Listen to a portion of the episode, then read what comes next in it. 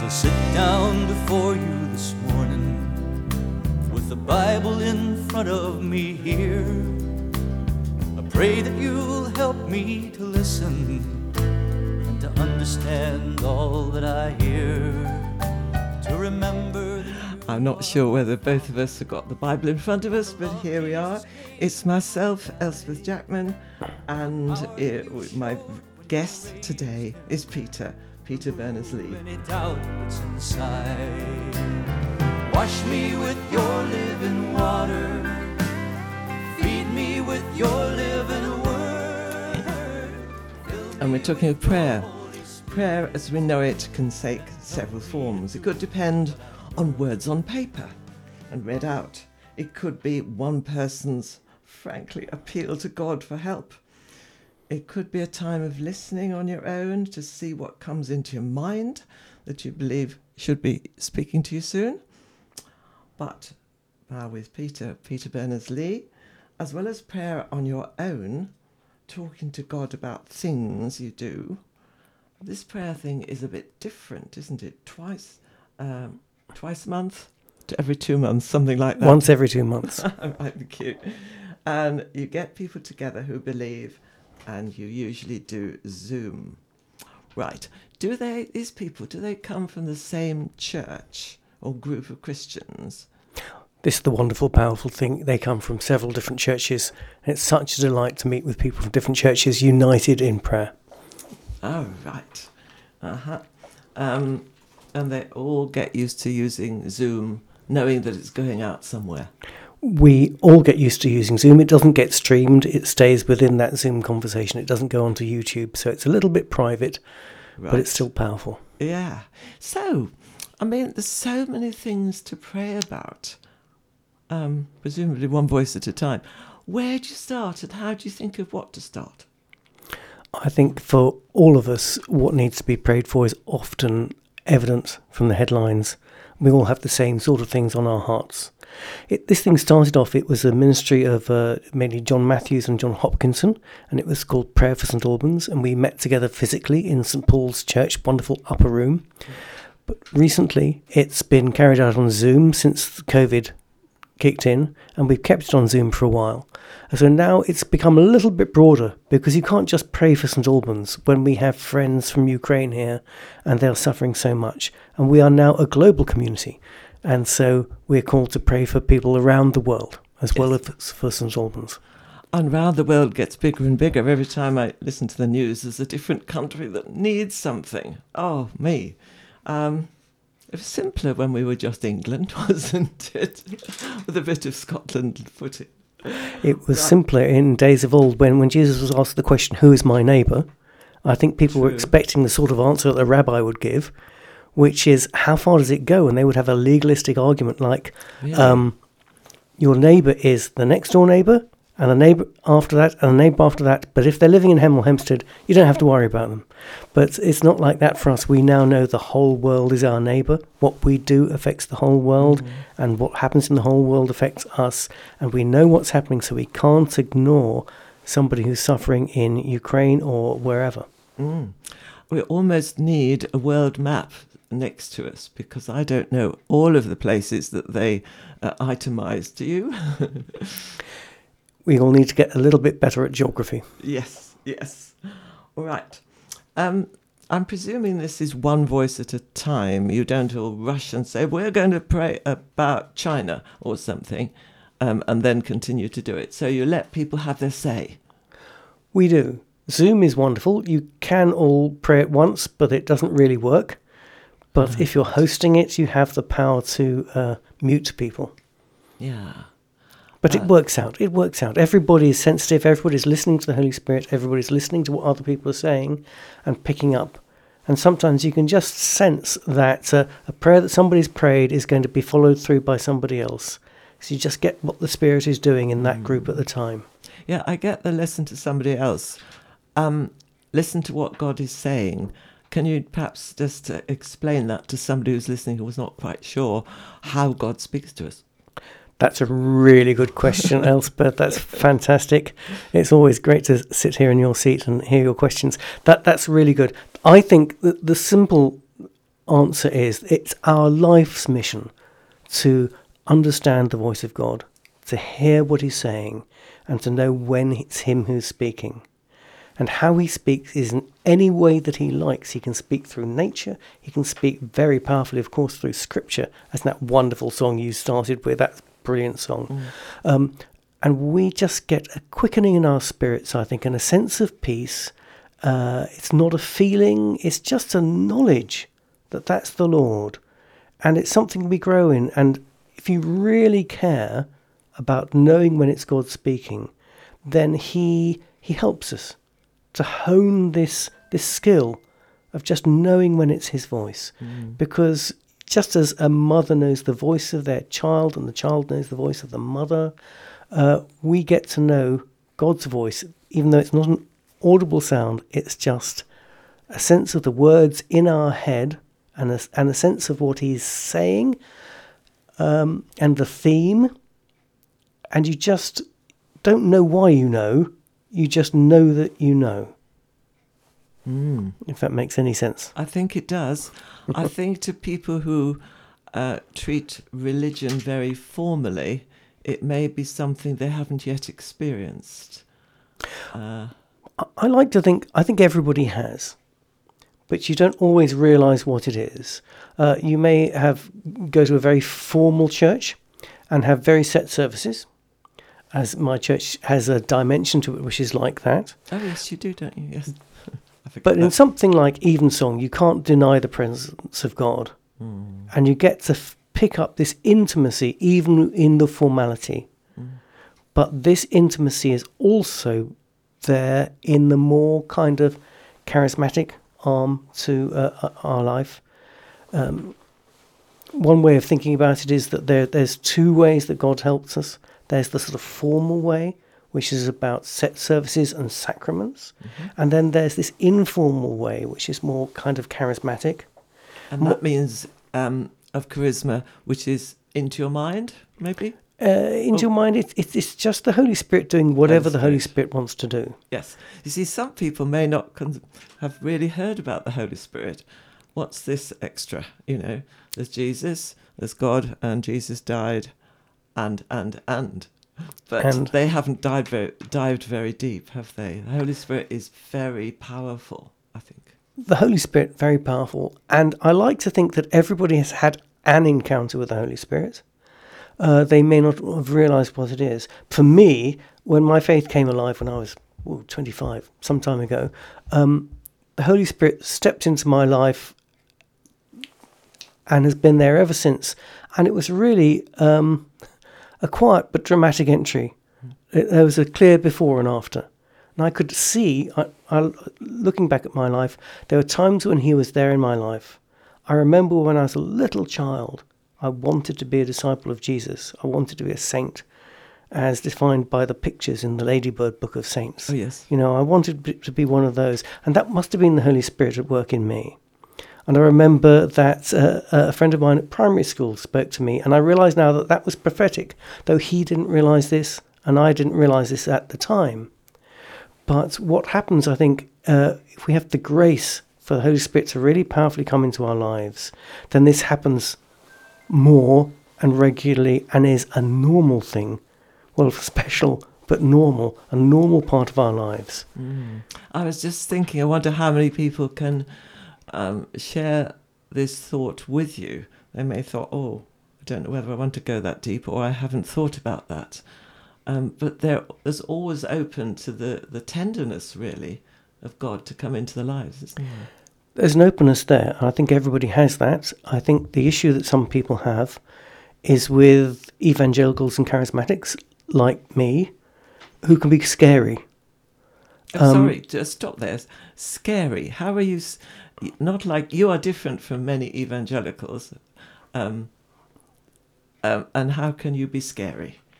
Well, let me say, first of all, that evangelicals and charismatics that I know are the loveliest Christians. They really are. But I understand that there are other uh, believers who have a difficulty with them.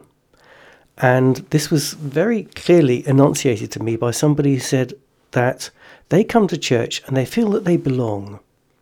Even though they, they struggle to believe. And they feel very threatened by some forthright people who insist that they should believe. So we have to be very careful, and uh, we're kind of treading on the eggshells of people's lives. Everybody's on a journey, and those who've had been blessed by an encounter a bit more like St Paul's road to Damascus uh, need to be aware that that's not the way that God works with everybody. Some people are on a gentle journey, and we need to respect where people are at. Mm. Do you have an inner sense for these people who pray that God has answered a prayer? Oh yeah. Yes. Yes, yes, yes. Well, when I first became a Christian, uh, well, that's that's not the right way to say it because I think I was a Christian as a young child. When I came back to faith, I would keep a notebook, and on the notebook I would write on each line a prayer, and I would tick them off as they would an- as they were answered. It was just remarkable. It's like you know six or seven prayers being answered each day like that. That was what the Lord was doing with me. Amazing. As you grow, though, your development comes and the Lord leads you on. And He likes to engage us in understanding what He really wants to do. He loves to answer little prayers and big prayers, but what He really wants us to do is to enter into His life and His thinking and His plan. And that calls for more perseverance and it calls for a deepening. Yes. Does it cause fragmentation in your life? Well, I go to the office and I, I, uh, a bit of the dirty jokes and we have a good time, etc. And then I go home and I think, hmm, I should be listening to God. You know, can people get this together?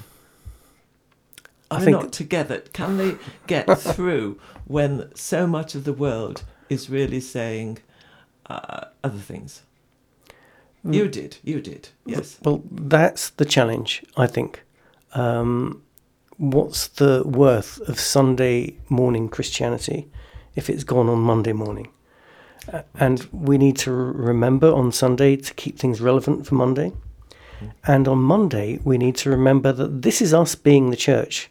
This is us being the church going out there. And uh, somebody who's so churchy that they spend all their time doing churchy things in the church, they're not really being the mission which God called us to be. Jesus uh, stepped down from heaven to be with us, to be incarnate, and we're supposed to be in there um, getting our hands dirty. With, with others. Yeah, Yes. absolutely. And that is where the gifts of the Spirit are really called to be used. And that's the exciting bit. Some people might not know when you say the gifts of the Spirit. What are those? When the church was born at Pentecost, he gave the church some very remarkable things. They weren't the Christians' idea of what they needed, but they were God's idea about what we need. And the most uh, common gift that he gave was what we call the gift of tongues, which is an ability to praise God and intercede in a language which is very beautiful, but we don't understand. Ah, and that you find in the Bible too, don't you? That people receive that. Absolutely. Yeah. Not to be confused with things like the gift of languages, which is much rarer, but I came across once where somebody can supernaturally speak another language. But the gift of tongues is a way of praising. If you really want to praise God and you just run out of words, it's like an aircraft going along the runway and then suddenly taking off, giving this new way of. And sometimes you can find out what you've been praying for. There was a time when my wife and I were praying together in tongues, and uh, and we realised that we were praying for my brother, and uh, that helped us to direct our Yes. prayers in English and focus and understand what it was that was on God's heart at the time. And they were doing something very special. He was doing something very special with my brother at that time. So let's move on to some of the places where we there is real need to pray for um, today. We've talked of Ukraine, and sometimes there's um, uh, the terrible. Um, the enemy gets at them, but they nearly always seem to get back up and get a help and are convinced that uh, that land is their own. Yes. Mm. Mm. Yes. Really helpful scripture passage is that one with Moses praying, and he's up on the mountain while the battle's going on, and he's running out of energy, and his hands are dropping, and he's flopping, and his friends come on and help lift him up in prayer. And I think that's that's how it is for us. We need to really remember and keep persevering in this mm-hmm. prayer. Mm-hmm. And we also need to listen to what the Lord is doing. I'm often surprised in my prayer time, the Lord directs me. Right. And on this, particularly, I think, on this subject, and what he's really keen on saying is that he is the Lord, he reigns, he's in control, he knows what he's doing. Because so often that, that it's just bad news after bad news, such terrible things are being done over there. Mm, mm. And you cry out and say, Lord, what on earth is going on? Why don't you do more? Why don't you act more dramatically? Yes. And he says persistently and clearly, he is in control. He really knows what he's doing. Mm. And we need to look out for the new thing that he's doing and be ready. Yeah. And it's not only that sort of um, difficulty either, is it? Because there are natural disasters, there's floods, there's uh, people drowned, there's people um, starving because there's not enough food in that particular area.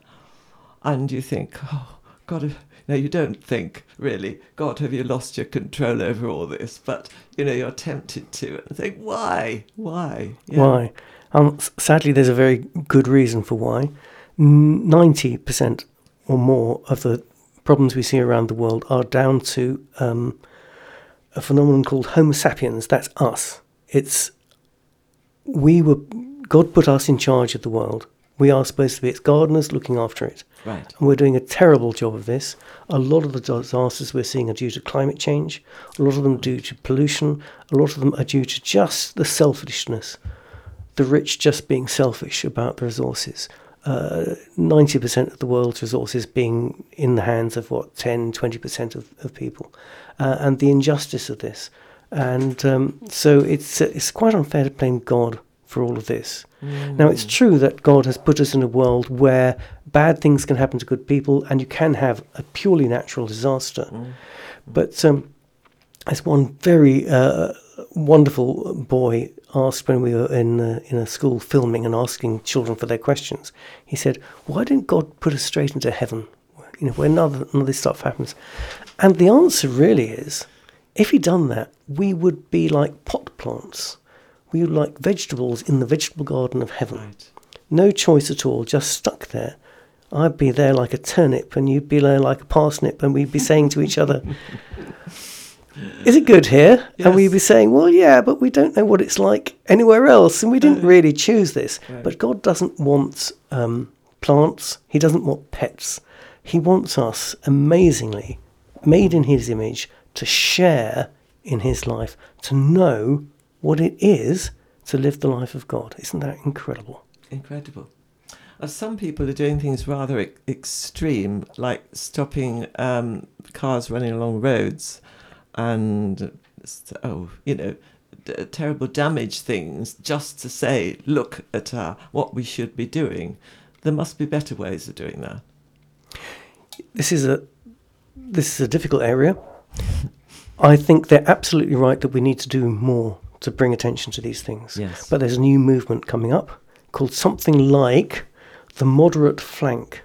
And it's for people like you and me who see what people are doing and object to what they're doing, but really appreciate why they're doing it. Right. And there'll be a new move because if all of us moderates take a stand in numbers, doing something moderate, Moderate. and reasonable, Yes. then I think that should have a big impact. Because at the end of the day, an MP, however uh, they may be, they want our votes. Indeed. Right. There's so much in this. And oh, if um, you have this meeting to pray together on Zoom every two months, um, can they get in touch with you if they want to? Absolutely. Um, and that is, you've got a. a good email to get me on is the Churches Together email, which is Right. peter at ct.stalbans.org.uk. And you can find that email address if you go to the Churches Together website, where you uh, just Google Churches Together St Albans, you should get it. If you go for CTSA, you'll get the Counter Terrorism Strategy Agency, which is not what we do. So, but CTSA is Churches Together in St Albans, but Google Right. Churches Together St Albans and you'll get us. Right, because um, we can get together. We don't have to be, you know, burning up this or pouring oil on that, because God's power can move through a lot of ways, can't it? Many ways. Yes. Whoa, you've opened a lot here. ah, do various subjects crop, crop up? I've got down here um, not enough money to feed the children, buy Christmas presents, uh, the war rolled out by Putin, pure grandism, etc. Um, the, the life is full of difficult things, isn't it? Life is diff- full of difficult things. When uh, we get together to pray, we have God's help in this, and there's a sense of His presence and His guidance. So we find out that there's not 101 different subjects coming up, but there tends to be a theme, and one or two subjects come up and are prayed for powerfully, and there's an agreement amongst the people. And that's wonderful to see that happening. So you get the feel that there's a theme to this particular time of prayer. Yes, and actually, you do quite a bit of work for it because interspersed in between talking to God, we have um, lovely songs or hymns that help our minds to focus on Jesus, don't we? And you, you sort out that. We do, but to say that I sorted it out is a kind of, uh, it's not what quite happened. For instance, in the last meeting, I got it quite wrong. I got the playlist quite wrong. And accidentally, a song came in which I wasn't hadn't planned, but it was just right. It was amazing. It was just little miracle. Ah, oh, uh, thank you so much for um, uh, coming and answering some of our questions. We've gone deeper than we thought we might do because it, it involves the whole world, doesn't it? It really does. Amen. Sit down before you this morning. Thought we'd have a little more of this rather lovely little song to finish with. Thank you so much, Peter Berners-Lee. Great pleasure to be here, Elspeth. To listen and to understand all that I hear. To remember that you are my Father and the love Jesus gave when He died. Power that you showed when you raised Him remove any doubt that's inside. Wash me with your living water. Feed me with your living word.